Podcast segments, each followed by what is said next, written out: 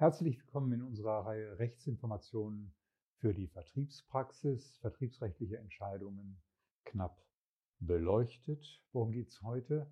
Um ein Geschäftsmodell mit äh, Tücken oder um lauterkeitsrechtliche Folgen, äh, die es haben kann, wenn findige Finanz- und Versicherungsmakler sich ein neues Geschäftskonzept überlegen.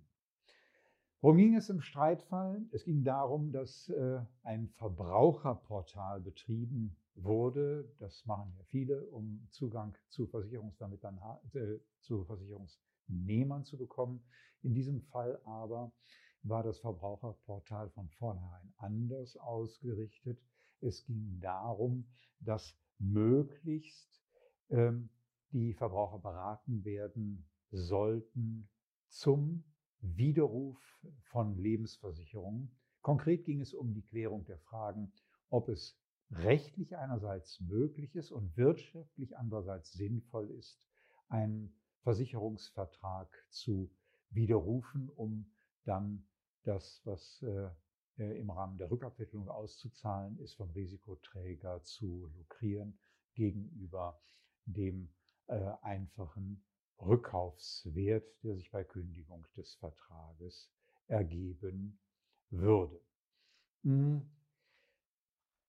Dieses Geschäftsmodell ist von den äh, Finanz- und Versicherungsmaklern schon so umgesetzt worden, dass also die nicht äh, sämtliche Leistungen erbracht haben, sondern unter Leitung äh, von Volljuristen sollten die verschiedenen Verträge geprüft werden. Der Geschäftsverfahrensgang war so, äh, dass der anfragende Verbraucher dann seine Daten übermittelt hat. Die Daten sind dann in eine Datenbank eingetragen worden, zu denen der Portalbetreiber äh, Rechtsanwälten Zugang gewährt hat.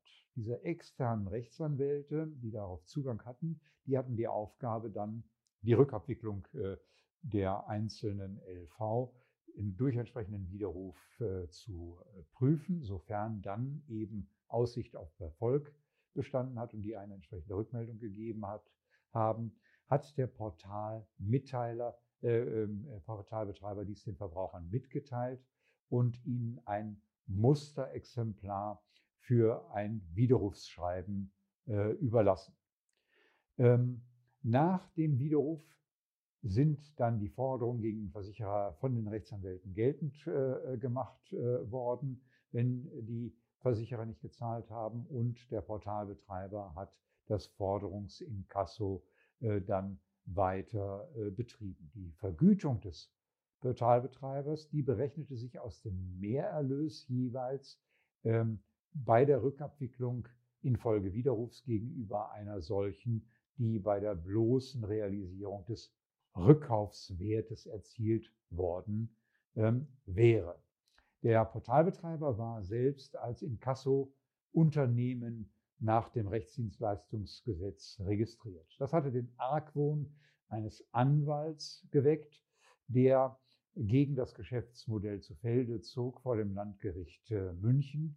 Das untersagte auch äh, das Geschäftsmodell und, äh, oder das Betreiben des Geschäftsmodells äh, durch den Portalbetreiber. Und das OLG München hat das weitgehend bestätigt. Nur in einem Punkt ist das OLG abgewichen, und zwar insofern, als ähm, es nicht gleichzeitig auch die Überlassung der Musterschreiben untersagte mit der Berufung. Insoweit war also die Berufung ähm, des Portalbetreibers letztlich erfolgreich. Nun wie hat der Senat des OLG München die Entscheidung äh, begründet? Ähm, ein Rechtsanwalt, so der Senat, kann von einem Gewerbetreibenden Unterlassung verlangen, und zwar Unterlassung von Rechtsdienstleistungen, äh, sofern diese nicht die eigenständige Forderungseinziehung betreffen. Äh, und sofern sie darin liegen, Lebensversicherungen zu, darauf zu überprüfen, ob ein Widerruf Aussicht auf Erfolg äh, hat und wirtschaftlich äh, erscheint. Dass in die Prüfung durch externe Rechtsanwälte erfolge, äh, das sei unerheblich, so das OLG, ähm, weil der Portalbetreiber letztlich die Verbraucher bei der Prüfung der Lebensversicherungen berate ähm, und im Einzelfall damit eine rechtliche Möglichkeit und wirtschaftliche Sinnhaftigkeit von der Ausübung von Widerrufsrechten im Raume stehe. Und ähm, äh, deshalb, weil eben keine unmittelbare vertragliche Verbindung zu den Anwälten bestehe, sei es irrelevant, dass sich der Portalbetreiber hierzu im Hinterstübchen gewissermaßen äh, eines externen Rechtsanwaltes äh, bediene. Denn er erbringe Rechtsdienstleistungen ohne die erforderliche ähm, Erlaubnis und ähm, dies sei nach dem Rechtsdienstleistungsgesetz ähm, unzulässig, weil sie eben auf eine Einzelfallprüfung hindeute. Ähm, das Unterlassungsgebot, und das war ebenfalls interessant in, in den äh, Entscheidungsgründen, sei auch nicht etwa dahingehend einzuschränken, dass es nur dann gelte, soweit der Portalbetreiber mit der Erlaubnis als Inkassodienstleister oder mit der Registrierung als Inkassodienstleister tätig sei, sondern auch äh, nicht dahingehend, dass er es etwa als ähm, Versicherungsberater machen könne. Einerseits, so der Senat, äh, könne der ähm, Betreiber immer noch gegen den Titel vorgehen im Wege der Vollstreckungsgegenklage, wenn er später eine Erlaubnis beantrage, die ihm die Tätigkeit gestatte. Andererseits aber sei eben festzustellen, dass auch Versicherungsberater einer, einem Verbot unterliegen, gegen Erfolgshonorar ähm, Versicherungskunden zu äh, beraten. Deswegen könne das Geschäftsmodell wegen der bisher vorgesehenen Honorierung, und so war es eben auch untersagt, auch als Versicherungsberater nicht durchgeführt ähm, werden. Die Inkassodienstleistung sei schon deshalb nach dem Rechtsdienstleistungsgesetz äh, unerheblich für die äh, tatsächlich ausgeübte Tätigkeit, weil der Verbraucher ähm, von vor der Durchführung des Forderungsinkassos und zwar völlig unabhängig und losgelöst von der Tätigkeit beraten werde, dahingehend, ob der Widerruf der LV äh, möglich oder sinnvoll sei. Dies gelte jedenfalls, wenn die Tätigkeit äh, und Honorar ähm, völlig unabhängig davon sind, ob Forderungen eingezogen werden und dies auch nur mit einer in einer vergleichsweise geringen Anzahl von Fällen tatsächlich auch geschehe.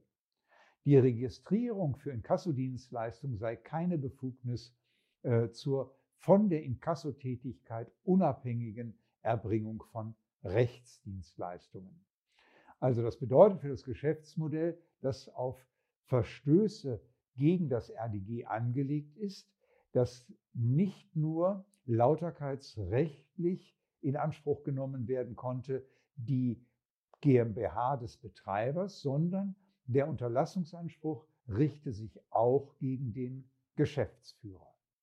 Nun, was ist zu der Entscheidung zu sagen? Zunächst erstmal mutet es ja kurios an, äh, dass Gewerbetreibende sich im Innenverhältnis nicht eines Rechtsanwalts bedienen können, um beispielsweise im Außenverhältnis Rechtsdienstleistungen erbringen zu können, um diese Qualität sichern zu lassen. Ähm, und ähm, wenn das dann eben durch externe Rechtsanwälte durchgeführt äh, wird. Hm, Hintergrund ist, dass die Anwaltslobby letztlich bei der Umsetzung des Rechtsdienstleistungsgesetzes verhindert hat, dass eine gesetzliche Grundlage für ein solches Geschäftsmodell geschaffen wurde. Der Gesetzgeber hat tatsächlich im Regierungsentwurf vorgesehen, dass ein Gewerbetreibender sich auch gewissermaßen im Rückgriff eines externen Anwaltes bedienen kann, der quasi die Rechtsdienstleistung Qualität sichert. Aber diese Regelung wurde mit der Beschlussempfehlung des Rechtsausschusses gestrichen und äh, die Entscheidung geht insoweit auch mit dem Gesetzeswortlaut in Ordnung. Außerdem stellt die Entscheidung klar, dass die Stellung von Formularen und Musterschreiben keine Rechtsdienstleistung äh, darstellt. Und äh, das bedeutet für die Vertriebspraxis, insbesondere in der BAV, dass hier der BAV-Vermittler in der Lage ist, auch Formulare dem Arbeitgeber bzw. dessen Arbeitnehmern an die Hand zu geben, ohne befürchten zu müssen, mit dem Rechtsdienstleistungsgesetz in Konflikt äh, zu geraten. Ähm, bedauerlich ist, dass das Geschäftsmodell der Beratung zum Widerruf von Lebensversicherungen nicht gegen ein Erfolgshonorar gegen, von Versicherungsberatern umgesetzt werden kann. Der Senat stützt sich dabei äh, mit seiner Rechtsauffassung auf eine Entscheidung des Bundesgerichtshofs, die ergangen ist zur Tarifwechselberatung ähm, in der ähm, substitutiven Krankenversicherung gegen Erfolgshonorar. Und er übernimmt ebenso wie der BGH ähm, dessen Ansicht, dass äh, Versicherungsberater gegenüber anderen Versicherungsvermittlern in einem entscheidenden Punkt äh, benachteiligt werden. Denn während Versicherungsmakler und Vertreter beispielsweise ähm, Tarifwechselvereinbarungen gegen Erfolgshonorar durchführen äh, dürfen, darf der Versicherungsberater es nicht. Diese Ungleichbehandlung ist äh, aus meiner Sicht verfassungsrechtlich bedenklich, nämlich äh, sie ist nicht mehr sachlich zu rechtfertigen, nachdem der Gesetzgeber das Aufgabenfeld des Versicherungsberaters dadurch erweitert hat, dass der Versicherungsberater befugt ist, Versicherungsvermittlungstätigkeiten auszuüben und damit eigentlich den anderen Versicherungsvermittlern gleichgestellt wird. Das war ihm ja noch äh, nach der Fassung des 34e Gewerbeordnung 2007 untersagt. Die Rechtsprechung hat diesen Umstand allerdings keine wesentliche Bedeutung beigemessen. Im Fazit halten wir Folgendes fest. Die Honorarberatung zum Widerruf von Lebensversicherungen ist auch bei Hinzuziehung eines externen Rechtsanwaltes erlaubnispflichtig. Grundsätzlich die Inkasso-Registrierung deckt keine vom Inkasso unabhängige Rechtsdienstleistung äh, die Stellung von Formularschreiben ist äh, nicht erlaubnispflichtig als Rechtsdienstleistung, stellt also keine Rechtsdienstleistung dar.